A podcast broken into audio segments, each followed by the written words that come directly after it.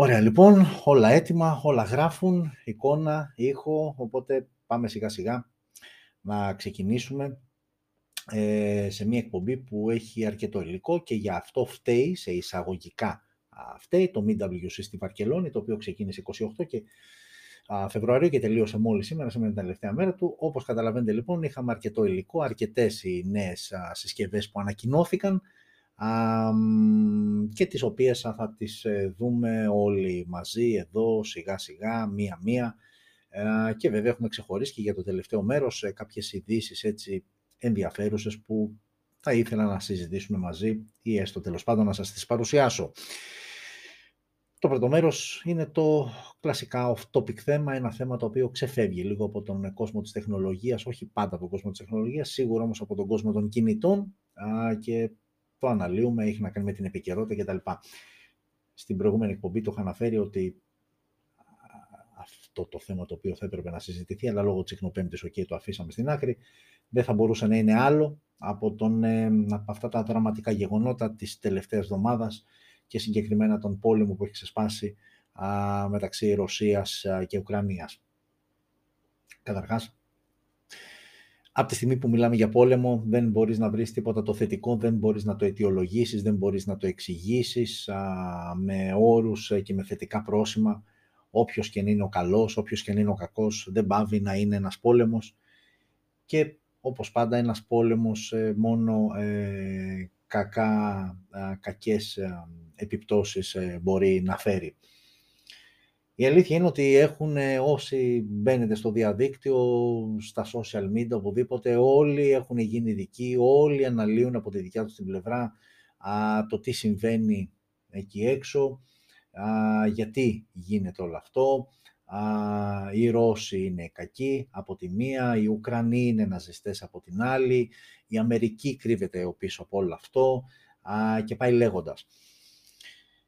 Η αλήθεια είναι ότι όντως, αν μπεις στη διαδικασία να δεις, να παρακολουθήσεις ειδήσεις, υπάρχει μια πολύ συγκεκριμένη γραμμή όπου παρουσιάζουν τους Ρώσους ότι είναι κακοί και τα λοιπά και οι Ουκρανοί είναι ο φτωχός, παύλα κακόμυρος λαός που δέχεται τα πυρά χωρίς λόγο και αιτία κτλ.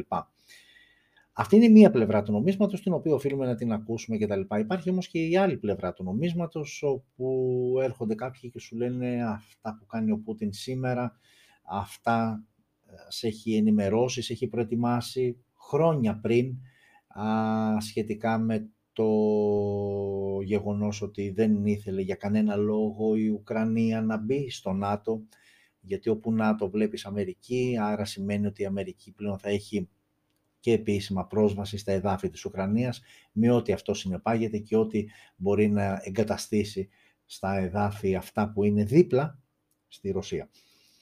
Από την άλλη, η Ουκρανία είναι μια χώρα αρκετά πλούσια σε φυσικούς πόρους, σε φυσικό αέριο, σε διάφορα που και εγώ και δεν τα ήξερα, τα διάβασα αυτές τις μέρες, σε διάφορα ορυκτά και υλικά τα οποία έχουν διάφορες χρήσεις ε, και σίγουρα μπορεί να υπάρχει ένας οικονομικός λόγος πίσω από όλο αυτό. Από την άλλη έχεις το φυσικό αέριο που φεύγει με αγωγό κατευθείαν από τη Ρωσία και πηγαίνει χωρίς ενδιάμεσες στάσεις στη Γερμανία. Άρα αυτό έρχεται να σου απαντήσει εν μέρει το γεγονός γιατί οι Γερμανοί, τόσο σκληροί και τόσο αυστηροί Γερμανοί, δεν έχουν κουνηθεί, δεν έχουν μιλήσει, δεν έχουν ε, γενικότερα δεν έχουν συμμετάσχει μέσα σε όλο αυτό α, απέναντι στους ε, Ρώσους όταν αν δεν κάνω λάθος διάβασα ότι το 85% του φυσικού αερίου της Γερμανίας έρχεται μέσω Ρωσίας άρα αμέσως αμέσως παίρνουμε και μία απάντηση στο γιατί δεν οι Γερμανοί κουνάνε το δάχτυλο. Ε, γενικότερα πολλά ακούγονται, Σίγουρα ένα πράγμα το οποίο όμως δεν μπορώ να εξηγήσω και πραγματικά εδώ δεν θέλω να το, δεν θέλω να το αναλύσω από πολιτικής άποψης, άρα καθαρά από άποψη λογικής. Δεν μπορώ για κανένα λόγο να κάτσω και να εξηγήσω την κίνηση του δικού μας Πρωθυπουργού, ο οποίος χωρίς να υποστεί κάποια πίεση και χωρίς καμία πραγματικά λογική Και OK, okay, αυτό είναι το καλό ενός live, ότι μπορεί οποιοδήποτε αυτή τη στιγμή να μπει και να πει την άποψή του, να διαφωνήσει, να συμφωνήσει οτιδήποτε. Δεν μπορώ να καταλάβω λοιπόν τη λογική του γιατί να στείλουμε όπλα. Ποιοι εμείς μια κουτσουλιά στο χάρτη πραγματικά, όταν δεν το έχουν κάνει άλλοι, και να μπούμε στη διαδικασία να πάρουμε την πρωτοβουλία να στείλουμε όπλα. Να, να δεχτώ ότι θέλαμε να φανούμε καλά παιδιά στην Ευρωπαϊκή Ένωση, θέλαμε να ευθυγραμμιστούμε με το πρόσταγμα που λέει ότι Ουκρανοί καλοί, Ουκρανούς βοηθάμε, αλλά θα μπορούσε να στείλει ανθρωπιστική βοήθεια. Θα μπορούσε να στείλει φάρμακα, θα μπορούσε να στείλει γιατρούς, θα μπορούσε να στείλει χίλια δύο πράγματα τα οποία να μην προκαλέσουν α, τους Ρώσους. Παρά τα αυτά, αποφάσισε να στείλει ε, οπλισμό. Αδιανόητη ενέργεια πραγματικά, ε, γιατί, OK, okay, οι Ρώσοι ό,τι κάνουν το κάνουν έχοντας τους δικούς τους λόγους, οι Ουκρανοί από την πλευρά τους έχουν τα δικά τους δίκια, όλοι δίκιο και άδικο έχουν, ε, αν και συνήθως σ' ένα πόλεμο όλοι άδικο έχουν, γιατί από τη στιγμή που γίνεται πόλεμος, ούτως ή άλλως αυτός σαν έννοια από μόνο του είναι άδικο για όλο αυτόν τον άμαχο πληθυσμό που την πληρώνει στο τέλος. Και δεν είναι μόνο ο άμαχος πληθυσμός που την πληρώνει με τη ζωή του, είναι και αφού τελειώσουν όλα αυτά, ο άμαχος πληθυσμός ο οποίος μετά θα πληρώσει τις οικονομικές συνέπειες μέσα στους οποίους υπαγόμαστε και εμείς, έτσι. Μην νομίζουμε ότι αυτό είναι κάτι το οποίο συμβαίνει μακριά από εμάς και OK, okay, δεν χάλασε ο κόσμος. Τώρα, αύριο το πρωί έχω κανονίσει ένα καφέ, ας πούμε. Τώρα δεν θα χαλαστώ κιόλας. Ε, είναι πολύ λάθος να το βλέπουμε και να σκεφτόμαστε έτσι ε, γιατί μετά παθαίνουμε ό,τι παθαίνουμε και αναρωτιόμαστε ενώ οι απαντήσεις, οι λύσεις ε, υπήρχαν μπροστά μας, απλά ήταν δικιά μας επιλογή να τα προσπεράσουμε όλα αυτά και να μην απασχολούμε το μυαλό μας τώρα με ένα πόλεμο που γίνεται πόσα χιλιόμετρα μακριά μας και εντάξει, ποιος ασχολείται τώρα. Δεν είναι έτσι, δυστυχώς δεν είναι έτσι και θα πρέπει να μας απασχολεί. Όπως και να έχει όμως αυτή η ενέργεια για μένα ήταν αδιανόητη, δηλαδή α, χίλιες φορές, χίλιες φορές μην είναι ουδέτερος, ε, αλλά με αυτόν τον τρόπο ε, ουσιαστικά ε, και, και, και ενεργά και επίσημα ε, θεωρήσε εχθρός της Ρωσίας. Μια Ρωσία που, να θυμίσω ότι το καλοκαίρι όταν εσύ εδώ και εγώ ήσουν, έστειλε αεροπλάνα και έστειλε σοβαρά αεροπλάνα, όχι τα καναντέρ που έχουμε εμείς, έστειλε αεροπλάνα για να σε βοηθήσει να σβήσεις φωτιές. Ε, θα μου πεις και επειδή έστειλε αεροπλάνα η Ρωσία, αν αύριο μεθαύριο κάνει το οτιδήποτε, θα κάτσω εγώ να τη βοηθήσω ή θα κάτσω να την υπερασπιστώ κτλ. Όχι, αλλά τουλάχιστον μην κοντράρεις. Και μην κοντράρεις μια χώρα που μπορεί να σου κάνει μεγάλη ζημιά, έτσι, είτε σε επίπεδο τουρισμού, που κακά τα ψέματα, τον τουρισμό τον έχουμε σημαία μας εδώ στην Ελλάδα, δεν έχουμε και κάτι άλλο. Είναι η βαριά μας βιομηχανία και ένα μεγάλο μέρος αυτής της βιομηχανίας στηρίζεται στους Ρώσους που έρχονται εδώ όχι μόνο για τις διακοπές τους, αλλά και για να αγοράσουν και πολλά άλλα πράγματα. Ε, σε νοιάζει η Ρωσία γιατί είναι, αν έτσι έχουμε μια γενική εικόνα του χάρτη, είναι κάπου εκεί πίσω, προς τα πάνω από τους ε, Τούρκους και με τους Τούρκους ξέρεις πολύ καλά ότι τα πράγματα δεν είναι ιδιαίτερα ευίωνα, ε, όπως επίσης δεν ξέρεις τι μπορεί να ξυπνήσει μέσα στο κεφάλι του Πρωθυπουργού της Τουρκίας, α, μάλλον του Σουλτάνου, να το πούμε πιο σωστά, όχι Πρωθυπουργό, δεν είναι ο Πρωθυπουργός της άλλος, και να εκμεταλλευτεί όλη αυτή την αναταραχή και την αναμπομπούλα και εσύ να έχεις το κεφαλάκι σου ήσυχος και να νιώθεις, να έχεις την ψευδέστηση ότι εντάξει μην ανησυχείτε γιατί ό,τι και να γίνει είμαστε κι εμείς νατοική χώρα και θα τρέξουν οι Ευρωπαίοι εταίροι να μας βοηθήσουν. Δεν είναι τόσο απλά τα πράγματα και μην θεωρούμε τόσο δεδομένη τη βοήθεια σε πιθανή τέτοια εξέλιξη. Αυτό που έχω να πω γενικότερα και πρώτα ξεκινάω από τον ίδιο μου τον εαυτό, γιατί αυτό κάνω, ότι πάντα σε αυτές τις περιπτώσεις, όσο πιεσμένο και να είναι το πρόγραμμά μας, όσο κουρασμένοι και να είμαστε, επειδή μιλάμε για γεγονότα τα οποία οφείλουμε, οφείλουμε, δεν μπορείς να προσπεράσεις τέτοια γεγονότα. Και δεν μπορεί να προσπεράσεις αυτά τα γεγονότα επειδή ίσως δεν έχουν άμεση επίπτωση σε σένα στο αύριό σου. Αύριο είναι Παρασκευή και αυτά που οι περισσότεροι από εσάς έχετε κανονίσει να κάνετε, θα εξακολουθείτε να τα κάνετε. Θα τα κάνετε, άσχετα το τι γίνεται α, μεταξύ Ρωσίας και Ουκρανίας. Είναι λάθος όμως να μην μπαίνουμε στη διαδικασία ε, να τα αναλύουμε όλα αυτά, α, να διαβάζουμε, να ψάχνουμε ε, γιατί γίνονται κάποια πράγματα ε, τι επιπτώσεις μπορούν να έχουν αυτά τα πράγματα. Αυτό είναι το σωστό. Αν θέλεις να θεωρείσαι ένας ε, ενημερωμένος πολίτης, έτσι ώστε να έχεις άποψη, γιατί η αλήθεια είναι ότι όλοι μας έχουμε, θέλουμε να έχουμε δικαίωμα στην άποψη. Και OK, okay, είναι σεβαστό. Αλλά ρε γαμώτο, πριν μπεις στη διαδικασία να έχεις, να απαιτείς αυτό το δικαίωμα της άποψης, μπες, άνοιξε τα στραβά σου, διάβασε δύο-τρία πράγματα παραπάνω, από διαφορετικές πηγές, από διαφορετικές πλευρές, από αυτούς που θεωρούν τους Ρώσους κακούς, από αυτούς που θεωρούν τους Ρώσους καλούς και αντίστοιχα για τους Ουκρανούς.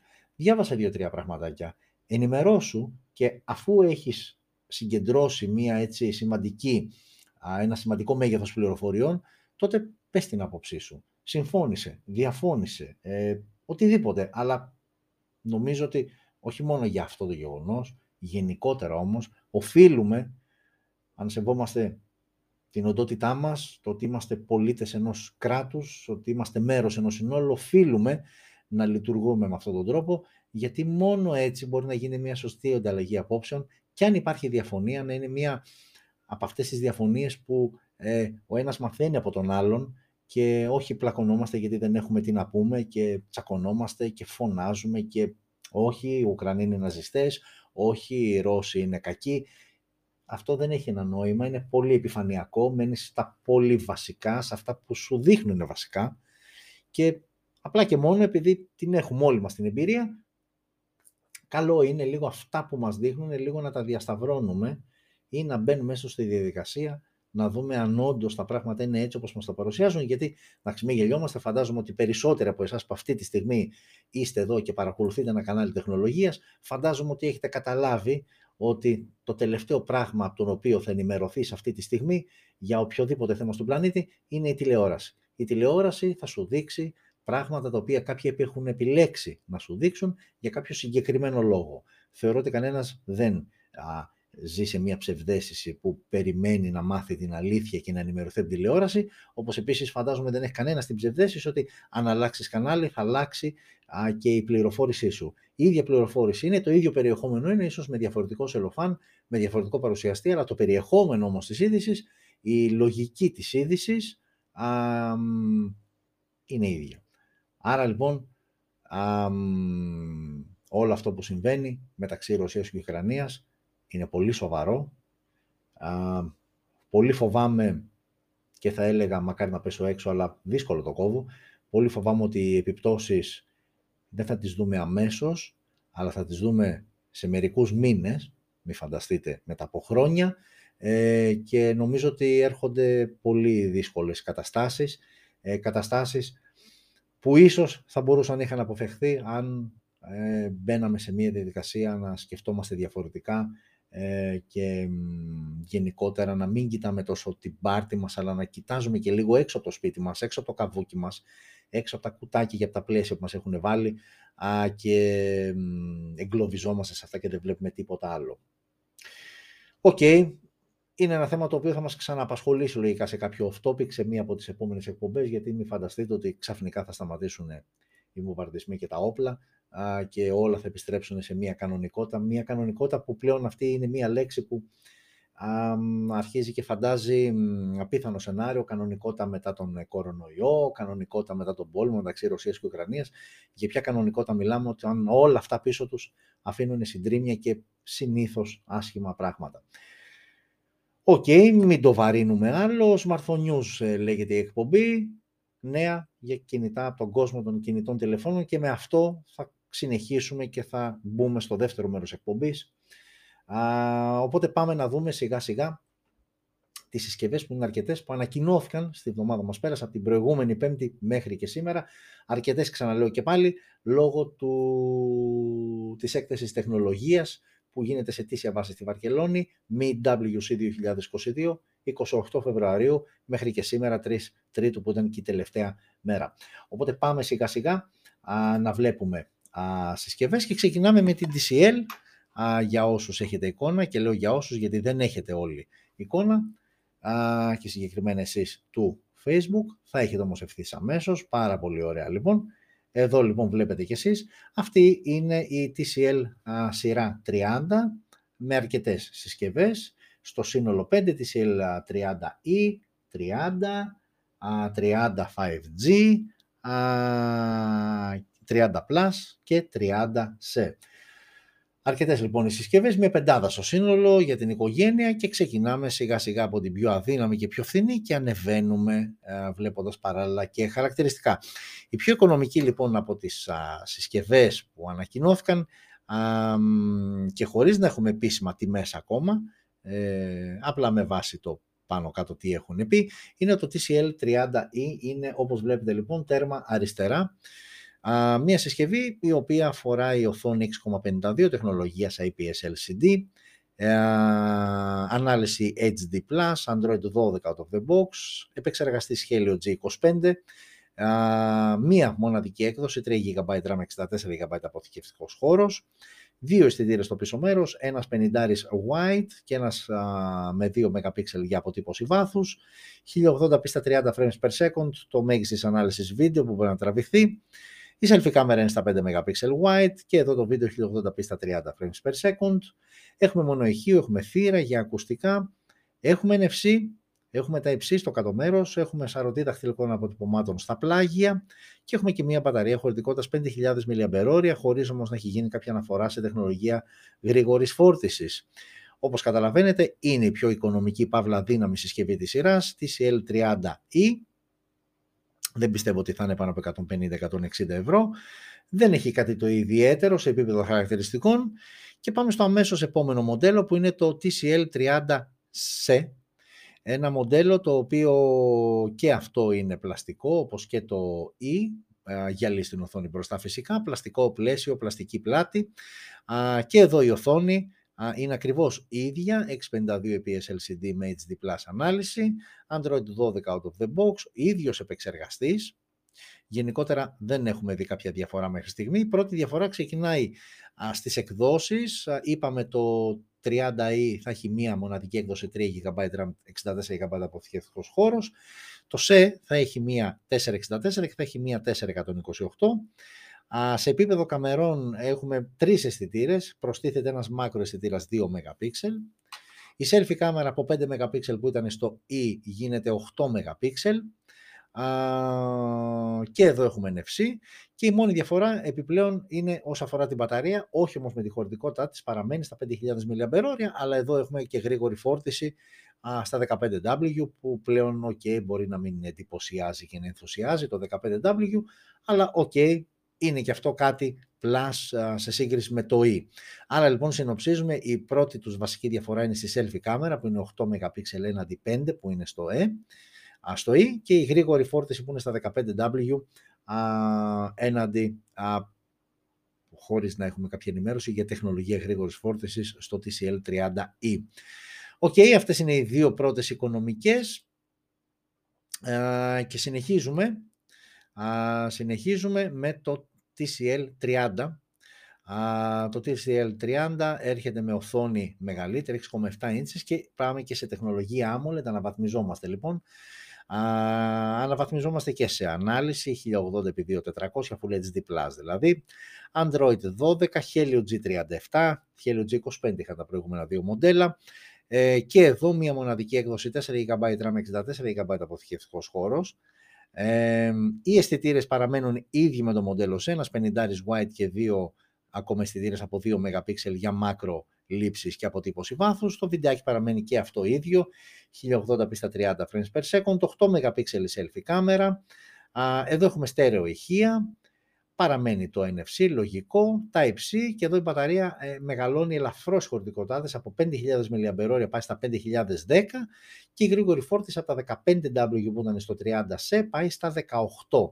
Η τιμή της είναι στα 200 ευρώ. Εδώ έχουμε τιμή για αυτά, άρα εκεί υπολογίζουμε 160-180 τα δύο προηγούμενα μοντέλα και πάμε στα 200 ευρώ α, το TCL30, το οποίο TCL30 που είναι 4G, έτσι, ουσιαστικά ε, διαφέρει, ουσιαστικά η, η, ουσιαστική του διαφορά είναι στην οθόνη, η οποία είναι και μεγαλύτερη, είναι και AMOLED και έχει και καλύτερη ανάλυση. Αυτή είναι η ουσιαστική διαφορά. OK, okay, έχει και ελαφρώς καλύτερο επεξεργαστή. Helio G25 είχαν τα, το 30 και 30SE, εδώ έχουμε Helio G37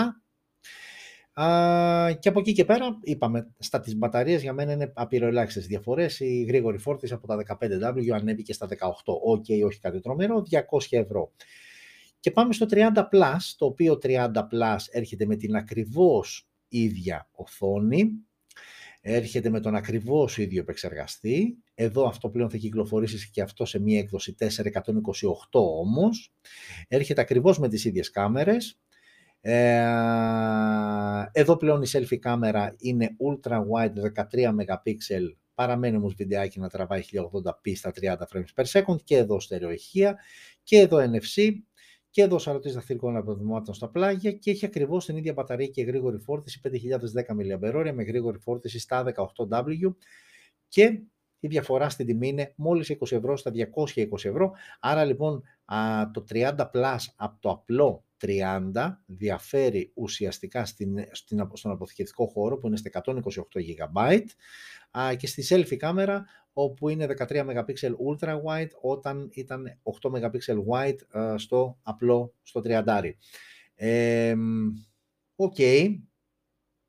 Και πάμε και στο, στο καλύτερο της πεντάδας, της οικογένειας, της σειράς, πείτε το πώς θέλετε, το TCL 30 5G, το οποίο έρχεται και αυτό με την ίδια οθόνη, 6,7 inches AMOLED Full HD Plus ανάλυση.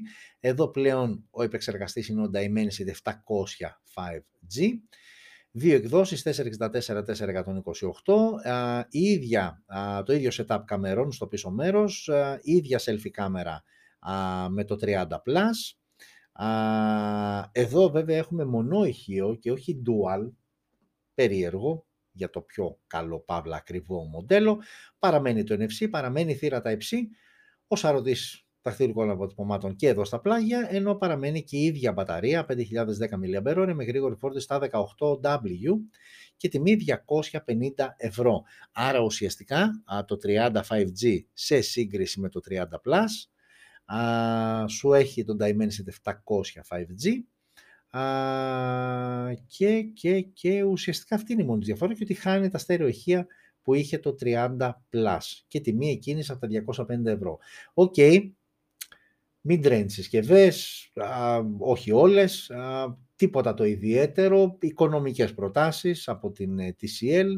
OK, okay, φορτώνει με αρκετές συσκευές μια κατηγορία που παίζουν μπάλα κυρίως Realme και Xiaomi, πάει να χωθεί εκεί και το κάνει με αξιώσεις, γιατί αν το 30E και το 30SE ήταν σχετικά αδιάφορα, α, οι τελευταίες τρεις συσκευές, δηλαδή α, το TCL30, το 30 Plus και το 30 5G, που παίζουν μεταξύ 200 και 250 ευρώ, είναι τρεις συσκευές που, οκ, δεν είναι καλύτερες από τον ανταγωνισμό, αλλά μπορούν να χωθούν και να αποτελέσουν μια επιλογή α, για τα χρήματα τα οποία ζητάνε για να τις αποκτήσεις.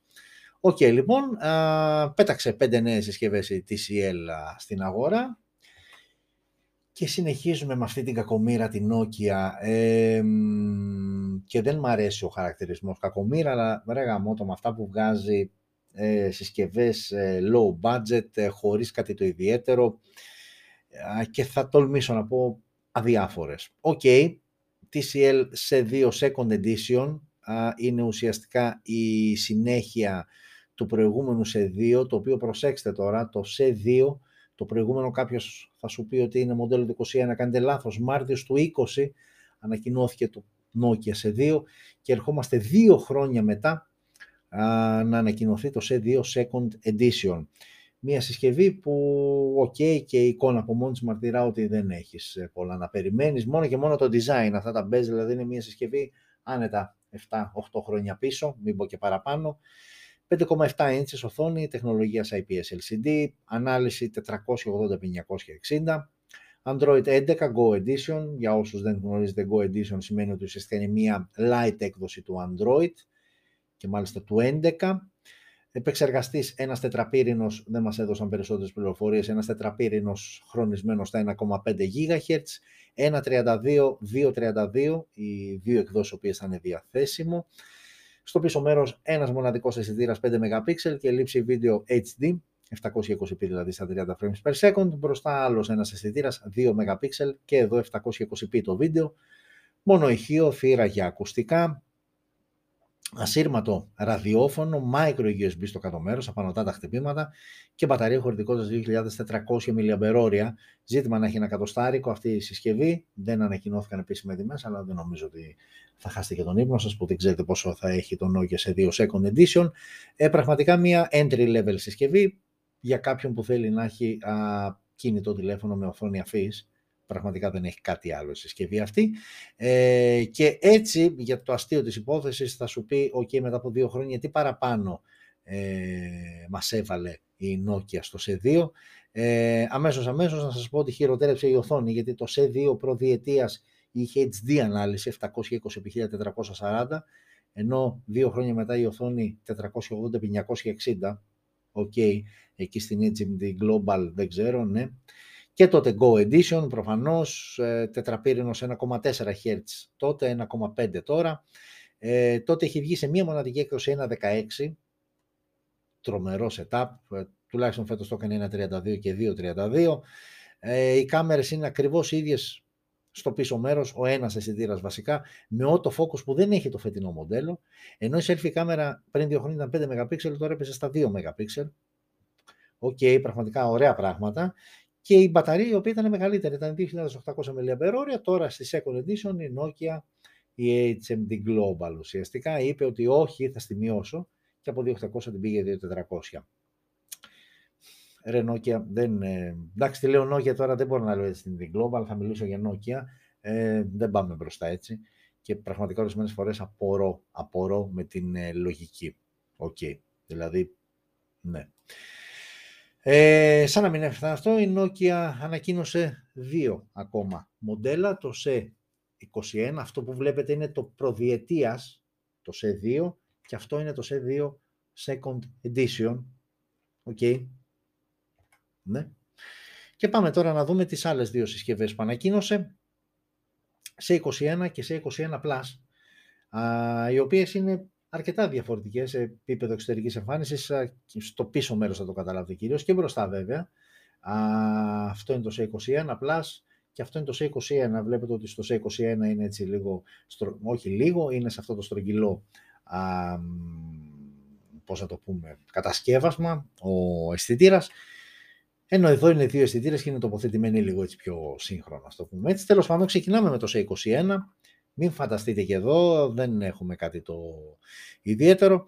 Α, μιλάμε για οθόνη 6,52 inches, IPS LCD, HD Plus ανάλυση, Android 11 και εδώ Go Edition, Unisoc SC986 3α επεξεργαστής, 232, 332 και 364 οι τρεις διαθέσιμες εκδόσεις, ο πίσω μονός αισθητήρας είναι στα 8 MP με λήψη βίντεο 720p. Ο μπροστά αισθητήρας είναι 5 MP και εδώ 720p.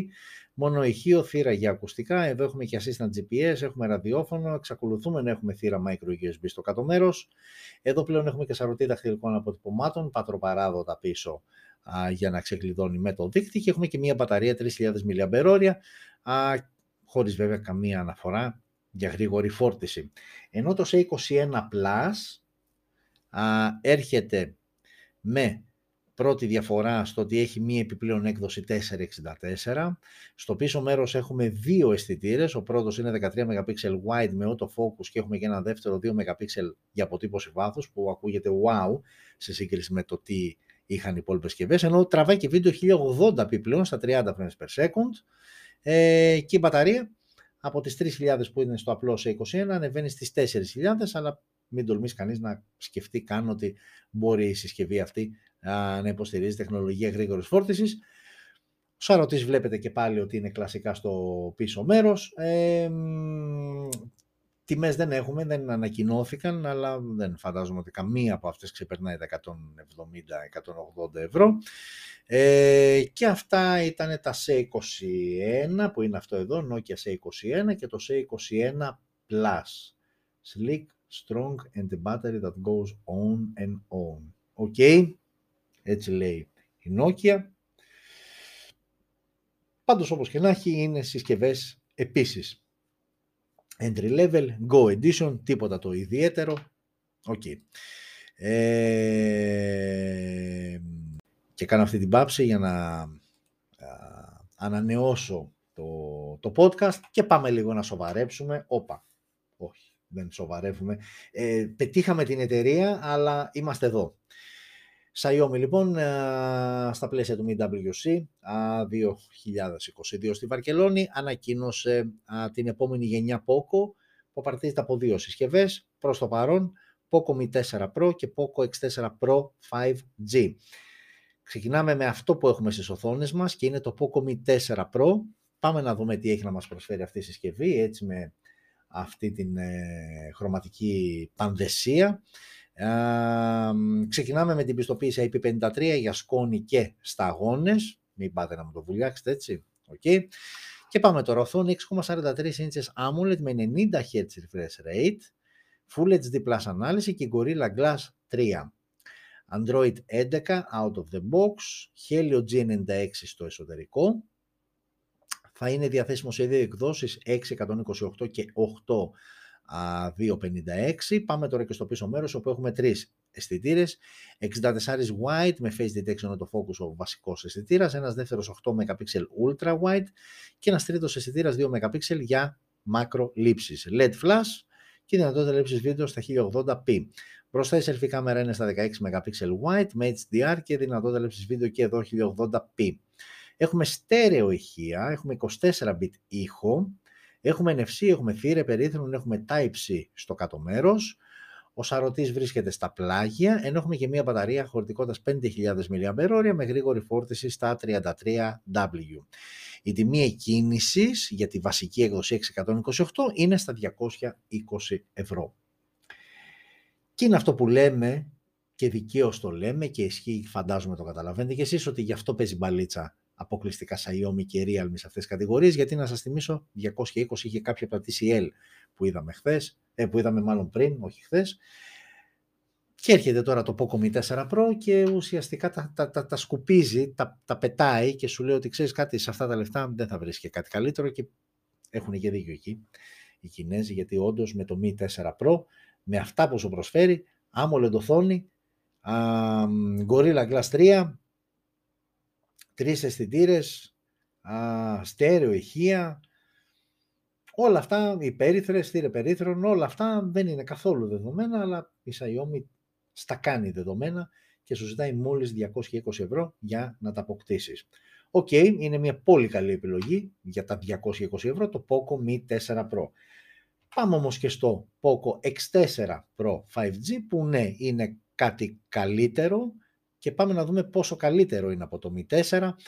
Α, διαθέτει την ίδια πιστοποίηση IP53 για σκόνη και νερό. Εδώ η οθόνη μεγαλώνει, πάει στις 6,67 inches. Παραμένει τεχνολογία AMOLED, μεγαλώνει όμως και το refresh rate πάει στα 120 Hz. Α, η ανάλυση παραμένει Full HD+, ενώ και το Gorilla Glass ανεβαίνει επίπεδο και από το 3 που είχε το Mi 4 Pro πάμε στο 5. Android 11 out of the box.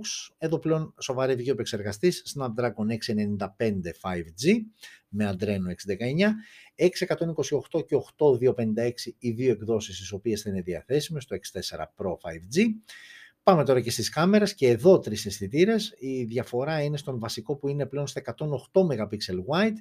Οι άλλοι δύο παραμένουν 8 MP ultra wide και 2 MP macro και βιντεάκι 1080p, απλά εδώ προστίθεται και η επιλογή για 60 frames per second.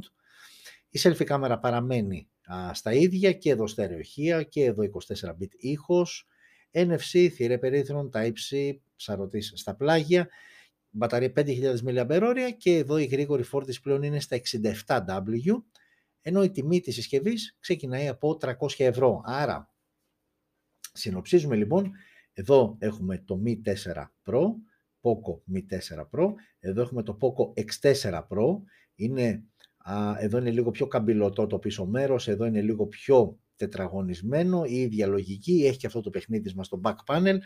Οι ουσιαστικές τους όμως διαφορές είναι καταρχάς στην οθόνη που είναι ελαφρώς μεγαλύτερη και έχει Gorilla Glass 5, στο X4 είναι την Gorilla Glass 3, στο Mi 4 Pro. Επεξεργαστής, εδώ έχουμε Snapdragon 695 5G, είχαμε Helio G96 στο Mi 4. ο βασικός αισθητήρας στο X4 είναι 108 MP wide, 64 ήταν στο Mi 4. Και στη γρήγορη φόρτιση, γιατί η μπαταρία παραμένει 5.000 mAh, γρήγορη φόρτιση στα 67W, όντως τα 80 ευρώ που έχουν διαφορά αξίζει να τα δώσεις και για μεγαλύτερο βασικό αισθητήρα και για την διπλάσια γρήγορη φόρτιση και για την ελαφρώς μεγαλύτερη μπαταρία.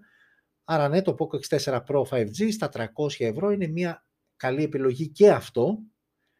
Το ένα είναι κοντά στα 200, το άλλο είναι κοντά στα 300 και τα δύο όμως στις τιμές που παίζουν είναι πολύ καλές επιλογές. Ε, η Xiaomi σου δίνει αρκετά για τα λεφτά που θα δώσεις ε, για να παίξεις ε, μπάλα στην ε, συγκεκριμένη κατηγορία.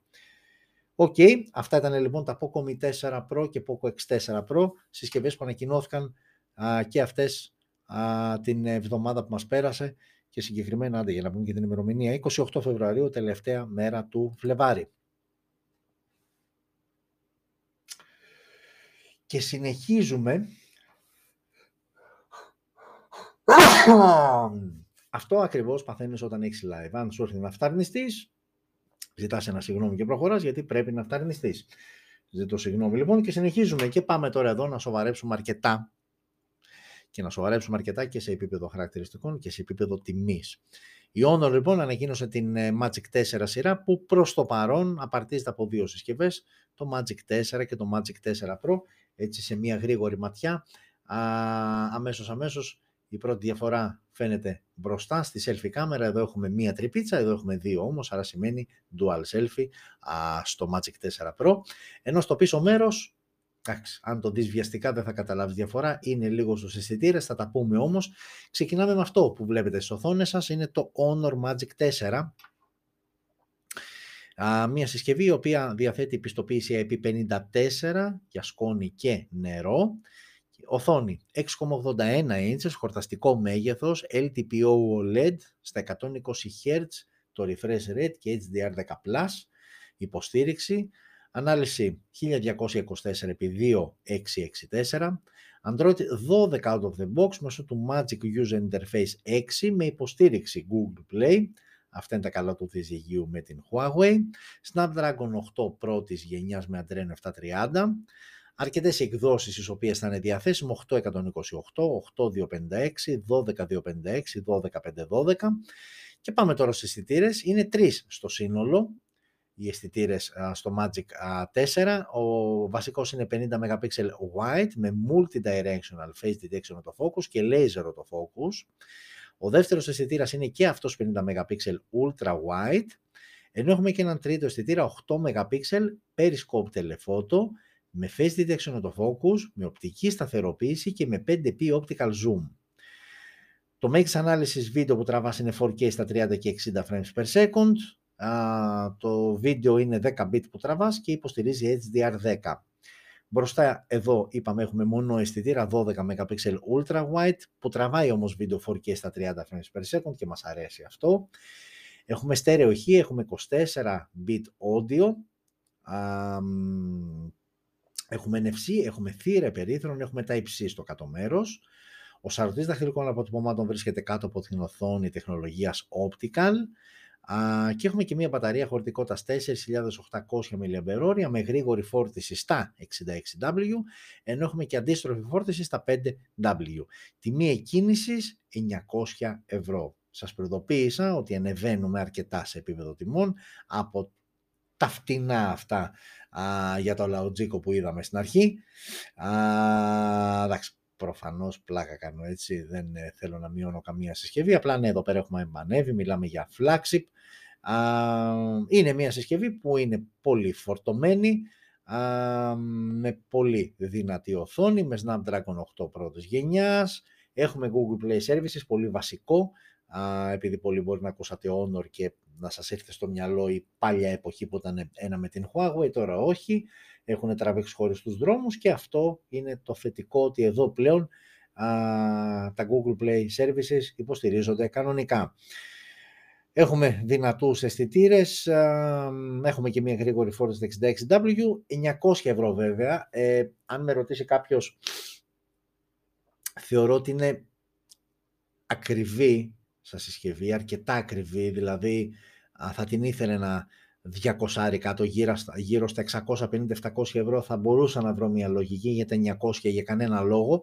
Αλλά πάμε όμως να το δούμε συναλλικά ε, για να δούμε το Magic 4 Pro τι παραπάνω έχει να σου προσφέρει από το Magic 4 ε, αναβαθμίζεται η πιστοποίηση είχαμε IP54 στο Magic 4 εδώ έχουμε IP68 δηλαδή το βουλιάζεις μέχρι και σε 1,5 μέτρο στο νερό και για μισή ώρα ε, βελτιώνεται και η ανάλυση 1312 επί 2, 848.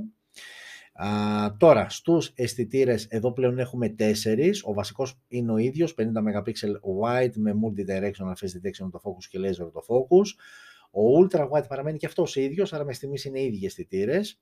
Ο Periscope telephoto ανεβαίνει στα 64 MP έναντι 8 που ήταν στο Magic 4 ε, και μας δίνει πλέον 3,5 optical zoom, ενώ έχουμε και έναν τέταρτο αισθητήρα που είναι TOF 3D για την αποτύπωση βάθους. Ο ίδιος αυτός αισθητήρας προσθέθηκε και μπροστά, είναι ο έξτρα δεύτερος αισθητήρας γιατί ο βασικός της selfie κάμερα είναι ο ίδιος 12 MP. Α, επίσης βελτιώνεται η τεχνολογία του, του σαρωτή δαχτυλικών αποτυπωμάτων, ήταν optical στο Magic 4, εδώ γίνεται ultrasonic και η μπαταρία μειώνεται ελαφρώς η α, χωρητικότητα από 4.800 που ήταν στο Magic 4 πάει στα 4.600 αλλά η γρήγορη φόρτιση εκτινάστε στα 100W που σύμφωνα με την εταιρεία μία πλήρη φόρτιση από 0 100 γίνεται μόλις σε μισή ώρα ενώ εδώ προστίθεται και ασύρματη φόρτιση στα 100W ενώ αν θυμάμαι καλά και δεν πέφτω έξω και διορθώστε με, νομίζω ότι είναι η πιο γρήγορη ασύρματη φόρτιση που έχουμε δει. 100W. Α, και εδώ η τιμή της συσκευής ε, ξεκινάει από 1100 ευρώ. OK, okay, ε, οι διαφορές είναι στην πιστοποίηση, στην ανάλυση της οθόνης, στον Periscope Telephoto που από 8 MP γίνεται 64, στον Extra TOF 3D που προστίθεται τόσο στο πίσω setup όσο και στη selfie κάμερα, γι' αυτό και είναι dual selfie κάμερα και στη γρήγορη φόρτιση από τα 66W που είναι στο απλό Magic 4 πάει στα 100W. δικαιολογημένη η διαφορά τους, τα 200 ευρώ δηλαδή που απέχει το Magic 4 από το Magic 4 Pro. Στο σύνολό τους όμως θεωρώ ότι είναι πολύ ακριβές συσκευές. Δηλαδή τώρα ειδικά το Magic 4 Pro στα 1100 ευρώ δηλαδή αρχίζει και πλησιάζεις ακριβά Galaxy S22 Ultra, iPhone 13 Pro, δηλαδή πλησιάζεις πολύ επικίνδυνα ε, σε ένα χωράφι που δύσκολα μπορείς να παίξεις μπαλίτσα, εσύ όνορ μου. Ε, νομίζω ότι είναι δύο συσκευές καλές, είναι δύο συσκευές ok, και πάλι όταν λέω για επίπεδο μορφιάς, ναι, είναι, είναι υποκειμενικό θέμα, αλλά έτσι μου αρέσει όπως το βλέπω το setup πίσω, ε, όπα. Ε, και εδώ ε, αυτό είναι το Magic 4 και αυτό είναι το Magic 4 Pro. Αισθητή διαφορά μπροστά με τους δύο αισθητήρες στη selfie κάμερα, αλλά και πίσω που έχουμε τον έναν extra TOF 3D. Ε, θεωρώ ότι είναι δύο καλές συσκευές, έχουν ωραία πραγματάκια πάνω τους, αλλά θα τις ήθελα α, 600 ή 800 η άλλη, 650-850. Θα τις ήθελα κάπου εκεί. Ξεφεύγουν και θεωρώ ότι για τα 900 που ζητάει το Magic 4 και τα 1100 που ζητάει το Magic 4 Pro, πολύ δύσκολα ως απίθανο να πάει κάποιος, αν έχει να διαθέσει τόσα λεφτά, στις συγκεκριμένες συσκευές. Ξαναλέω και πάλι καλές, αλλά πανάκριβες. Α, για το brand, έτσι. Ε, οκ, ε, okay. όπως και να έχει όμως, είναι δύο αξιόλογες, είναι δύο δυνατές προτάσεις από την Honor με, το ξανατονίζω, για να μην υπάρχουν παρεξηγήσεις, Google Play Services. OK, okay, πάμε να προσγειωθούμε λίγο σε πιο γήινες τώρα καταστάσεις και πιο έτσι ρηχά πορτοφόλια. Και πάμε στην ε, Vivo, η οποία ανακοίνωσε το Y33S 5G, είναι αυτό που βλέπετε στις οθόνες σας. Αυτές ήταν και οι τρεις διαθέσιμες αποχρώσεις. Μία συσκευή με μία ταπεινή οθόνη 6,51 inches, τεχνολογίας IPS LCD, ανάλυση HD+, Android 12 out of the box, Dimensity 700 5G. Οι εκδόσεις οποίες θα είναι διαθέσιμες, διαθέσιμες συσκευή είναι 3, 428, 628, 828, άρα έχεις να παίξεις μόνο με τη RAM, τώρα αυτό δεν το καταλαβαίνω, δηλαδή βγάζεις τρεις εκδόσεις, έστω την τρίτη που είναι στα 8, κάτω 256, Δυστυχώς όμως είναι κλειδωμένο το 128, αν και δέχεται κάρτα microSD, αν δεν έχεις θέμα με την ε, δεύτερη κάρτα SIM, βάζεις μια microSD και το λύνεις. Στο πίσω μέρος δύο οι αισθητήρες, 13 MP wide με autofocus ο βασικός και άλλος ένας 2 MP για λήψεις macro, 1080p το βίντεο που τραβάει, 8 MP μπροστά η selfie κάμερα, wide και εδώ 1080p το βίντεο, μόνο ηχείο, θύρα για ακουστικά, τα υψί στο κάτω μέρος, ο σαρωτής στα πλάγια και μπαταρία 5.000 mAh με γρήγορη φόρτιση στα 18W, τιμούλα εκεί ξεκινάει από 180 ευρώ, παίζει εκεί μπάλα λίγο με τα TCL, α, τα οικονομικά.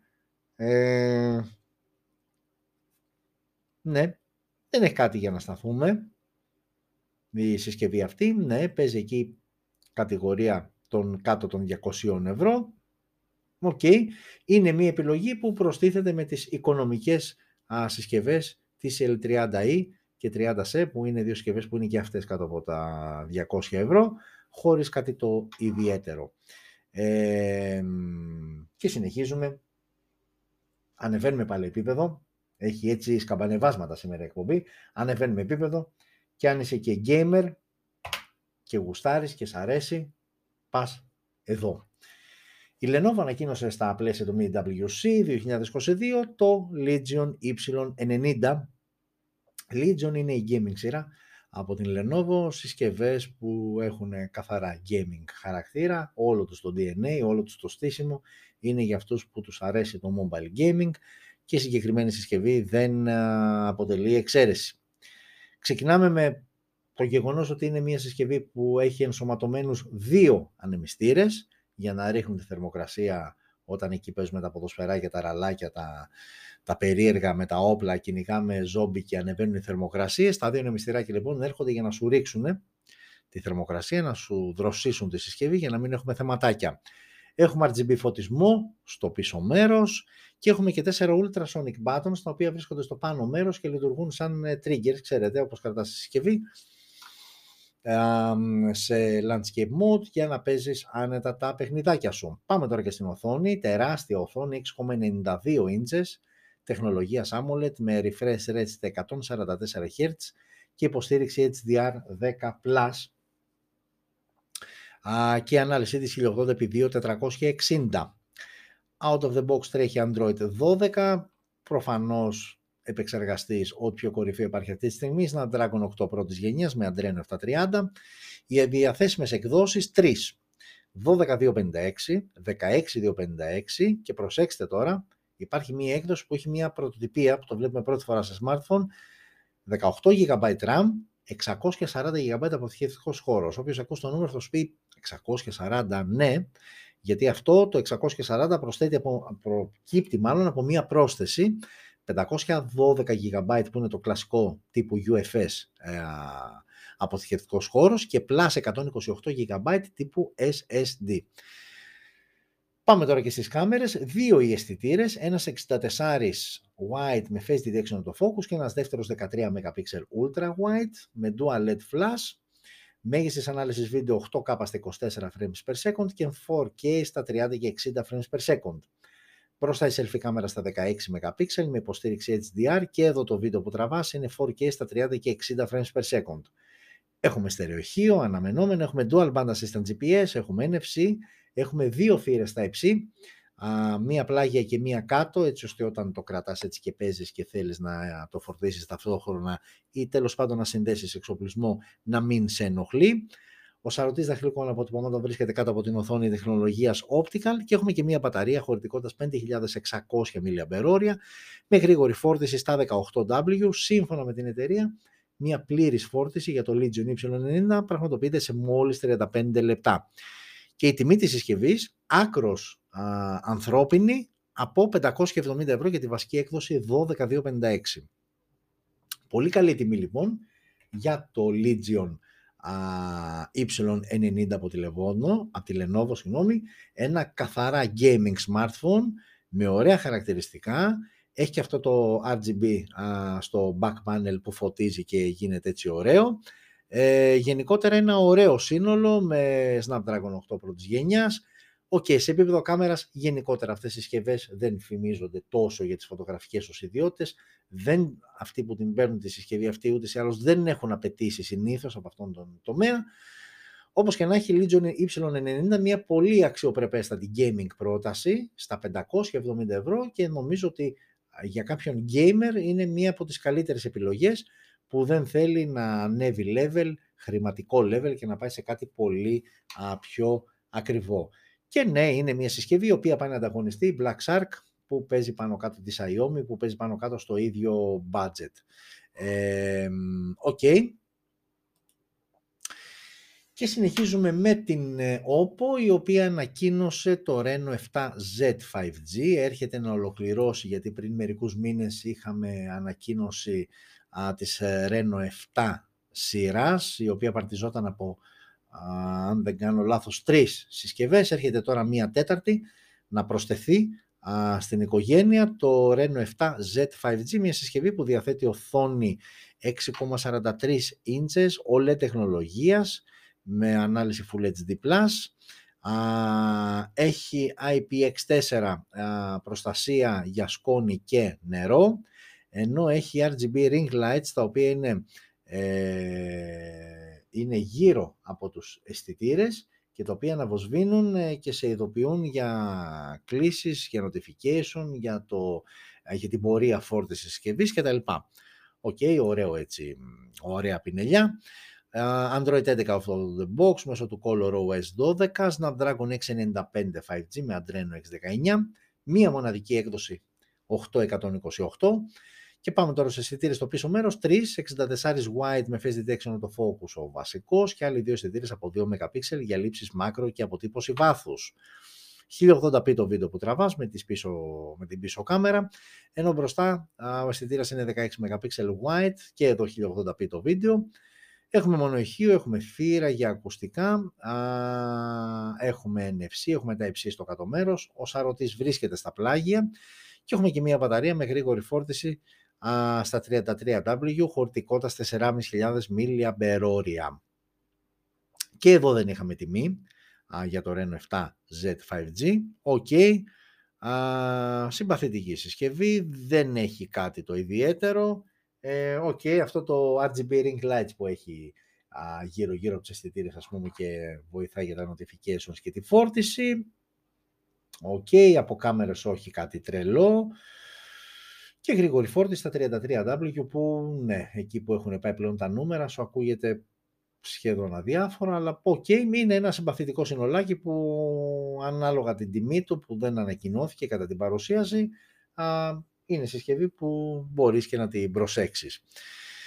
Α, και βέβαια όταν έχουμε πανηγύρι και όταν λέω πανηγύρι εννοώ MWC και τα λοιπά, δεν μπορεί να λείπει Xiaomi από εκεί. Ανακοίνωσε λοιπόν δύο συσκευές, εκ των οποίων ουσιαστικά η μία είναι η καινούρια, Redmi Note 11e και Redmi Note 11e Pro. Α, η Redmi Note 11e Pro είναι η Redmi Note 11 Pro 5G που κυκλοφορεί και στην Ευρώπη και στη χώρα μας. Ε, το 11e Pro είναι η συσκευή που θα κυκλοφορήσει με αυτήν την ονομασία στην Κίνα. Αυτή που είναι εντελώς καινούργια είναι το Redmi Note 11e, είναι αυτό που βλέπετε στις οθόνες σας. Είναι μια συσκευή με οθόνη 6,58 inches, τεχνολογία σε IPS LCD, με 90 Hz refresh rate, Full HD Plus ανάλυση, Dimensity 700 5G, 428, 628 οι δύο διαθέσιμες εκδόσεις, δύο οι αισθητήρες στο πίσω μέρος, 50 wide με face detection το focus ο βασικός και άλλος ένας 2 MP για αποτύπωση βάθους. 1080p το βίντεο που τραβάει, όπως και με την μπροστινή κάμερα των 5 MP, μόνο ηχείο, θύρα για ακουστικά, 24-bit ήχος, έχουμε θύρα περίθρον, έχουμε Type-C, στα πλάγια βρίσκεται ο σαρωτής δαχτυλικών αποτυπωμάτων και έχουμε και μια μπαταρία 5.000 mAh με γρήγορη φόρτιση στα 18W Α, τιμή της συσκευής, τιμή εκκίνησης από την έκδοση 428 στα 170 ευρώ. Άλλο ένα χτύπημα εκεί κάτω από τα 200 ευρώ που έρχεται να σου σβήσει οποιοδήποτε ανταγωνισμό. Ε, και αυτό ήταν το Redmi Note 11e. Υπήρξε και η Pro έκδοση, που η Pro έκδοση είναι αυτή εδώ, που ξαναλέω όμως και πάλι η Redmi Note 11e Pro είναι το Redmi Note 11 Pro 5G που μεταξύ άλλων κυκλοφορεί και στη χώρα μας και έτσι εντάχει εδώ έχουμε αναβαθμισμένη οθόνη 6,67 inches Super AMOLED με 120 Hz refresh rate και υποστήριξη HDR10 Snapdragon 695 5G, έχουμε βασικό αισθητήρα, έχουμε, εδώ βασικά έχουμε α, τρεις αισθητήρες, 108 wide ο βασικός αισθητήρας, ένας δεύτερος 8 MP ultra wide και ένας τρίτος 2 MP macro, ουσιαστικά προστίθεται το ultra wide α, σε σύγκριση με το 11 ή το απλό. Η selfie κάμερα από τα 5 MP ε, του 11 ή πηγαίνει στα 16, στέρεο ηχεία, Έχουμε NFC, έχουμε θύρα περίθρων και εδώ έχουμε μπαταρία που παραμένει στις 5.000 mAh, απλά η γρήγορη φόρτιση από τα, από τα 18W που ήταν στο 11e πηγαίνει στα 67 και τιμή της γύρω στα 200-240 ευρώ. OK, okay. αυτά και από την ε, Xiaomi. Και πάμε στην τελευταία συσκευή με την οποία θα ασχοληθούμε και που ανακοινώθηκε μόλις σήμερα, 3 Μαρτίου, είναι το Realme V25, που ναι μεν ανακοινώθηκε σήμερα, αλλά και αυτό είναι ένα rebranding, είναι ουσιαστικά το Realme 9 Pro, το οποίο θα κυκλοφορήσει με αυτήν την ε, ονομασία α, στις υπόλοιπες αγορές, αλλά θα κυκλοφορήσει σαν V25 στην Κίνα. Α, οθόνη 6,6 inches IPS LCD με 120 Hz refresh rate, και Full HD Plus ανάλυση, Android 12 out of the box, Snapdragon 695 5G, πολύ 695 έπαιξε σήμερα και τα Xiaomi πριν ε, και η TCL ή άνω των 200 ευρώ σειρά κτλ. 12 256, μία μοναδική έκδοση, τρεις αισθητήρες στο πίσω μέρος, 64 white και άλλοι δύο αισθητήρες από 2 MP για μακρολήψεις και αποτύπωση βάθους. 1080p το βίντεο που τραβάει, 16 MP selfie κάμερα, μόνο ηχείο, θύρα για ακουστικά, Type-C και μπαταρία 5.000 mAh με γρήγορη φόρτιση στα 33W, τιμή γύρω στα 290, γύρω στα 300 ευρώ, πολλά, τσιμπημένη τιμή για το Realme V25 ή αντίστοιχα Realme 9 Pro, τσιμπημένη τιμή με βάση αυτά που δίνει, που δεν είναι κάτι το ιδιαίτερο και δεν ε, ξεχωρίσαμε κάτι από αυτά. Οκ, και με αυτά και με αυτά τελειώσαμε και το δεύτερο μέρος και ενώ ήδη έχουμε μπει εδώ και δύο λεπτά στην Παρασκευή, α, ήρθε η ώρα να... Κάτσε να γυρίσω λίγο να με βλέπετε εσείς α, του Facebook. Κουραστήκατε γιατί εσείς τόση ώρα βλέπετε μόνο εδώ είμαστε λοιπόν. Οπότε έλεγα ότι ήρθε η ώρα να, ενώ έχουμε μπει εδώ και τρία λεπτά στην Παρασκευή, να μπούμε και στο τρίτο μέρος της εκπομπής που έχει να κάνει με κάποιες ειδήσεις τις οποίες έχω ξεχωρίσει και στο σύνολο είναι τρεις. Α, οπότε πάμε σιγά σιγά α, στην πρώτη είδηση που η πρώτη είδηση για να δούμε τώρα εδώ okay. η πρώτη λοιπόν είδηση έχει να κάνει με την uh, Xiaomi uh, και όχι δεν έφτιαξα κάποιο καινούριο Mi Store απλά uh, ανακοίνωσε συσκευές uh, μη συσκευές που δεν θα πάρουν το Android 13 ε, και θα πω μόνο αυτές γιατί έχει πει αυτές που θα πάρουν. Android 13, συσκευές που ίσως πάρουν, σίγουρα οι συσκευές που δεν θα πάρουν Android 13 είναι Redmi Note 9, Redmi 9 μάλλον 9 TAF, Redmi Note 9, 9S και τα λοιπά, Redmi Note 9 5G και 4G, Redmi Note 9 Pro, Redmi K30 4G, Poco X3, Poco X2 που είναι ακόμα πιο παλιό και M2 Pro, Mi 10 Lite, Mi 10i, Mi 10T Lite και Mi Note 10 Lite. Δηλαδή ουσιαστικά συσκευές τριετίας που έχει και μια λογική α, το ότι δεν θα πάρουν Android 13. OK, okay. αυτή ήταν η μία είδηση. Η δεύτερη είδηση είναι αυτό που λέμε για την γρήγορη φόρτιση στα πλαίσια λοιπόν του MWC α, στη Βαρκελόνη η OPPO μας ε, παρουσίασε μια καινούργια τεχνολογία SuperVOOC με φόρτιση γρήγορη που φτάνεται 150W και που πετυχαίνει το 0% σε μόλι, το 050 συγγνώμη, σε μόλις 5 λεπτά διανοηθείτε το λίγο, είναι πραγματικά τρομερό. Μόλις σε 5 λεπτά η συσκευή από το, από το, η μπαταρία από το 0 στο 50 φτάνει στο 50%, ενώ το 100% επιτυγχάνεται σε μόλις 15 λεπτά. Και το σχεδιάγραμμα εδώ το οποίο βλέπετε όσο μπορεί να το διακρίνετε, είναι ε, το, το πάτο, η, η, κάτω η αχνή γραμμή είναι με την γρήγορη φόρτιση των 65W, ενώ η πάνω γραμμή είναι η φόρτιση με τα σημεία που αναφέραμε 50% και 100% με το με την καινούργια τεχνολογία SuperVOOC στα 150W. όχι, δεν πάμε ακόμα σε αυτή την είδηση. Ε, το έχουμε ξαναπεί και πάλι ότι η, ο τομέας της γρήγορης φόρτισης είναι πλέον ένας τομέας όπου γίνεται μεγάλη μάχη για το ποιος η τελευταία είδηση για το 18ο επεισόδιο α, Smartphone News δεν είναι άλλο από το Realme GT2 Pro. Είναι μια συσκευή η οποία δεν ανακοινώθηκε τώρα. Α, έχει ανακοινωθεί εδώ και μερικούς μήνες, η οποία όμως πλέον έρχεται και επίσημα στη χώρα μας με τιμή από 850 ευρώ. Α, και ναι, το δέχομαι, είναι πολλά τα λεφτά α, για, την, ε, για Realme συσκευή. Μια συσκευή που η αλήθεια είναι ότι είναι πολύ καλή ε, και από πλευρά έτσι, υλικών που έχει αυτό το τύπου χαρτιού στο πίσω μέρος. Δεν είναι από χαρτί πλάτη έτσι προφανώς. Ε, και αυτό α, και πολύ δυνατά specs και καλή κάμερα έτσι όπως ε, δείχνουν οι πρώτες ενδείξεις. Ε, ενώ έτσι λίγο για να δείτε ότι στα social media γίνεται α, δουλίτσα. Ε, πάμε να δούμε εντάχει για όσους δεν θυμάστε α, τα βασικά χαρακτηριστικά του Realme 7, α, του Realme, συγγνώμη, GT2 Pro. Α, και θα το δείτε εδώ.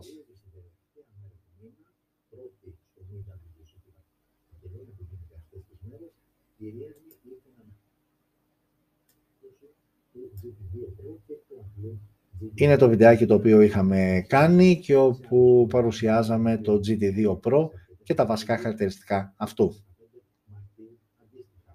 Πάμε να δούμε τα βασικά χαρακτηριστικά του δυνατού των δύο μοντέλων Realme GT2 Pro.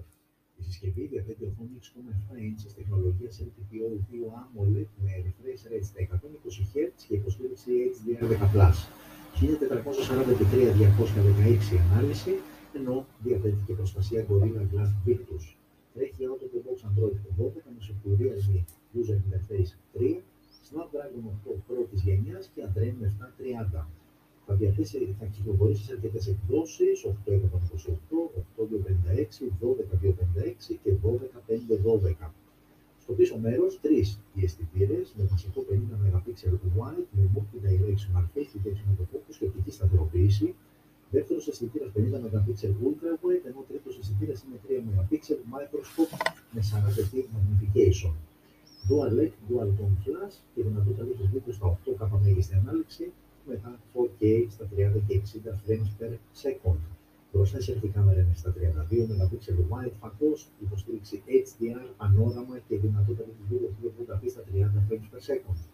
Έχουμε στέρεο ηχεία, έχουμε 24 bit ήχο, έχουμε dual band assistant GPS, έχουμε Type-C στο κάτω μέρος, έχουμε και NFC, το σαρωτή λοιπόν αποτελεσμάτων βρίσκεται κάτω από την οθόνη τεχνολογίας Optical και έχουμε και μπαταρία χωρητικότητα 5.000 mAh με γρήγορη φόρτιστη στα 65W. Η τιμή της συσκευής στην Ευρώπη αναμένεται περίπου στα 850 ευρώ. Πολύ ωραία και κάπως έτσι, για να το γυρίσουμε και από εδώ. Όπα δεν θέλουμε άλλο βίντεο. Okay.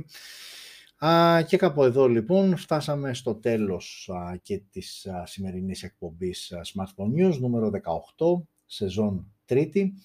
Α, είχαμε αρκετό υλικό, σας προειδοποίησα, είχε μη WC, δεν πειράζει, ωραίο είναι αυτό. Ε, ευχαριστώ όλους και όλους που μείνατε μαζί μου μέχρι εδώ, 10 λεπτά μετά τις 12, πλέον έχοντας μπει στην Παρασκευή.